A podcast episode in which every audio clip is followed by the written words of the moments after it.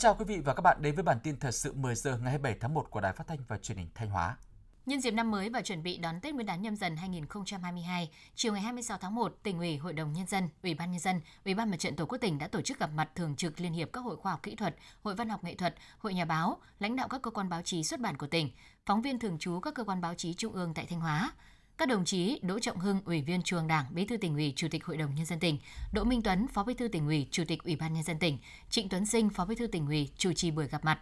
Dự buổi gặp mặt có các đồng chí trong Ban Thường vụ tỉnh ủy, các đồng chí Phó Chủ tịch Hội đồng nhân dân, Phó Chủ tịch Ủy ban nhân dân tỉnh, lãnh đạo các ban sở ngành cấp tỉnh. Tại buổi gặp mặt, Chủ tịch Ủy ban dân tỉnh Đỗ Minh Tuấn nhấn mạnh, vượt qua nhiều khó khăn, thách thức, tỉnh Thanh Hóa đã đạt được những kết quả khá toàn diện, nhiều chỉ tiêu quan trọng, hoàn thành vượt mức kế hoạch, tăng cao so với cùng kỳ và trong nhóm dân đầu cả nước. Đây sẽ là tiền đề, động lực quan trọng để Thanh Hóa nỗ lực phấn đấu, quyết tâm thực hiện thắng lợi nhiệm vụ năm 2022 với kết quả toàn diện hơn, cao hơn so với năm 2021. Chủ tịch Ủy dân tỉnh ghi nhận đánh giá cao và trân trọng cảm ơn sự đồng hành, chia sẻ và đóng góp quan trọng của đội ngũ trí thức khoa học văn nghệ sĩ, báo chí, xuất bản đối với sự phát triển của tỉnh trong thời gian qua. Đồng thời mong muốn tinh thần kết quả này sẽ tiếp tục được phát huy trong năm mới. Vui mừng phấn khởi trước những kết quả mà tỉnh nhà đạt được trong năm qua, đội ngũ những người làm công tác khoa học kỹ thuật, văn học nghệ thuật và báo chí đánh giá cao sự lãnh đạo chỉ đạo của tỉnh ủy, hội đồng nhân dân, ủy ban dân, ủy ban mặt trận tổ quốc tỉnh và các cấp các ngành, các địa phương trên địa bàn tỉnh đã triển khai thực hiện nhiệm vụ với tinh thần quyết tâm cao, nỗ lực lớn, hành động quyết liệt, thực hiện thành công mục tiêu kép vừa phòng chống dịch COVID-19 vừa phát triển kinh tế xã hội, chăm lo đời sống nhân dân, đặc biệt là việc triển khai thực hiện các nhiệm vụ an sinh xã hội cho người dân để mọi người mọi nhà được đón Tết Nguyên đán đầm ấm vui tươi, an toàn, tiết kiệm và nghĩa tình. Cho niềm vui tươi phấn khởi trước thềm xuân mới nhâm dần, đồng chí Bí thư tỉnh ủy Đỗ Trọng Hưng chúc đội ngũ những người làm công tác khoa học kỹ thuật, văn học nghệ thuật và báo chí một năm mới tràn đầy niềm vui mới và có nhiều tác phẩm mang hơi thở cuộc sống, phản ánh sự phát triển của quê hương đất nước và sự phát triển mạnh mẽ của con tàu xứ Thanh đang trên đường vươn ra biển lớn. Đồng chí Bí thư tỉnh ủy nêu rõ, với truyền thống của vùng đất địa linh nhân kiệt, truyền thống cách mạng được vun đắp từ các thế hệ đi trước, các đồng chí lãnh đạo tỉnh sẽ tiếp tục phát huy và làm dày hơn, cao hơn nữa những trang vàng truyền thống để giữ thanh ngàn năm văn vật được tỏa sáng và phát triển hơn nữa với những thời cơ và vận hội đã được hội tụ đầy đủ từ nghị quyết 58 của Bộ Chính trị, nghị quyết 37 của Quốc hội để cho Thanh Hóa phát triển xứng đáng là tỉnh lớn trong cả nước. Nhân dịp Tết đến xuân về thay mặt cho tỉnh ủy, hội đồng nhân dân, ủy ban nhân dân, ủy ban mặt trận tổ quốc tỉnh Thanh Hóa, các cấp các ngành trong tỉnh, đồng chí Bí thư tỉnh ủy chúc đội ngũ những người làm công tác khoa học kỹ thuật, văn học nghệ thuật và báo chí đón một mùa xuân mới mạnh khỏe, an vui, hạnh phúc, có nhiều thành công, nhiều thắng lợi, thành tích mới. Nhân dịp chuẩn bị đón Tết cổ truyền của dân tộc, lãnh đạo Ủy ban Mặt trận Tổ quốc tỉnh và Hội hữu nghị Việt Lào tỉnh Thanh Hóa đã đến thăm tặng quà cho các lưu học sinh Lào đang học tập tại tỉnh Thanh Hóa, Hiện nay ở các trường đại học Hồng Đức, Đại học Văn hóa Thể thao và Du lịch, Cao đẳng Y Thanh Hóa có 457 lưu học sinh Lào đang học tập. Do tình hình dịch COVID-19 diễn biến phức tạp nên Tết nhâm dần 2022, các học sinh này không thể trở về nước và đón Tết cổ truyền của dân tộc Việt Nam tại trường.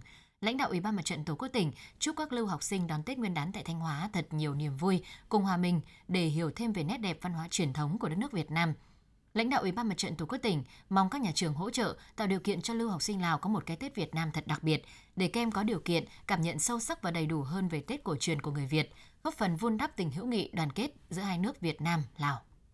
Bộ Chỉ huy quân sự tỉnh Thanh Hóa vừa tổ chức đoàn kiểm tra công tác trực sẵn sàng chiến đấu dịp Tết nhâm dần tại các cơ quan đơn vị thuộc Bộ Chỉ huy quân sự tỉnh.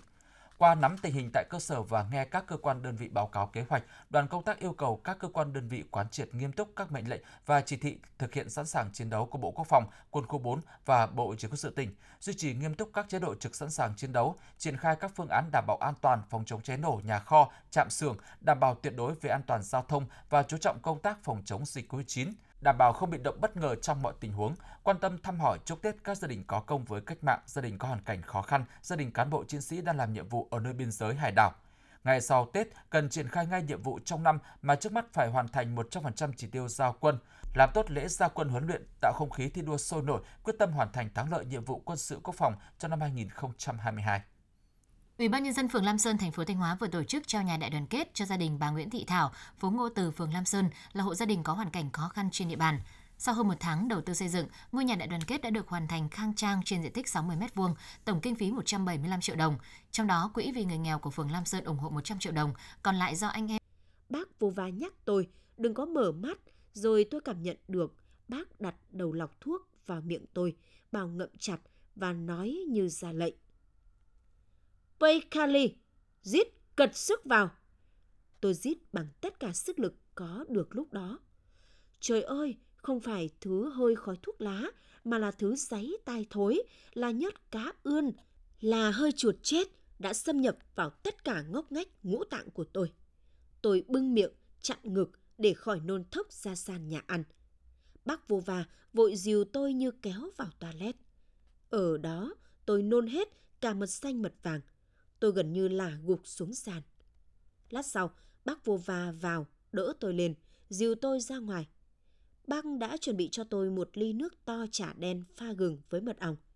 Tôi khát đến mức dùng cả hai tay nâng đi trà lên, định uống một hơi cạn cho đã.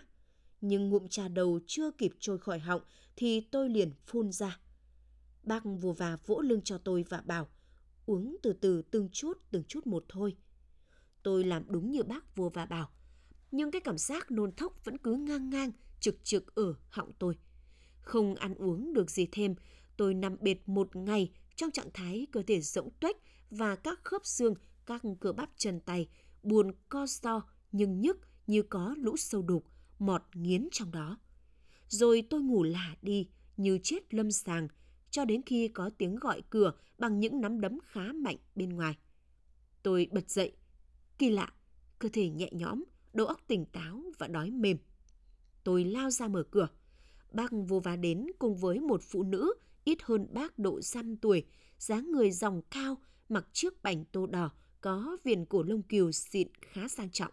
Bác vô và giới thiệu đó là vợ bác, bà Lumila Vladimirovna. Bác bảo gọi bác gái là Linda cho thân mật. Hai bác mang đến cho tôi một phích lưỡng dụng bằng kim loại đựng đầy cháo cá chép sông Tula. Vui vì đã cai được thuốc lá cùng với sự chăm sóc ân cần của vợ chồng bác vô và, tôi đã chén gọn cái phích cháo cá dung lượng 2 lít 50 rũ sạch món nợ. Hồi quá, hồi đến không chịu nổi.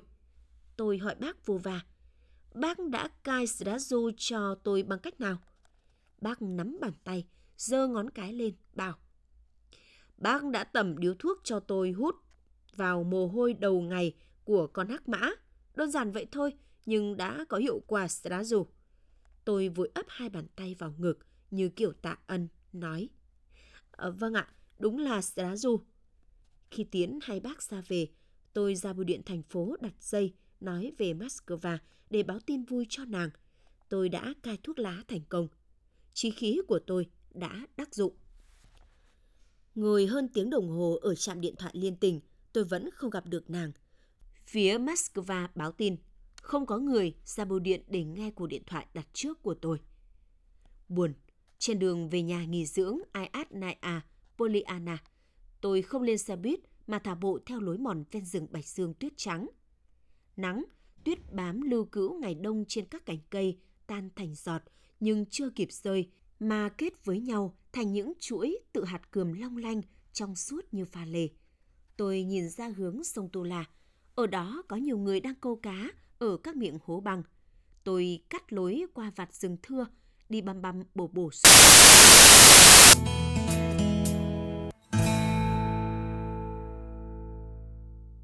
Mời quý vị và các bạn đến với chương trình phát thanh văn hóa giải trí của Đài Phát thanh Truyền hình Thanh Hóa. Trong chương trình hôm nay, chúng tôi xin giới thiệu tới quý vị và các bạn về bút ký Người cồn sỏi của tác giả Đăng Văn, Hội Văn học Nghệ thuật Thanh Hóa.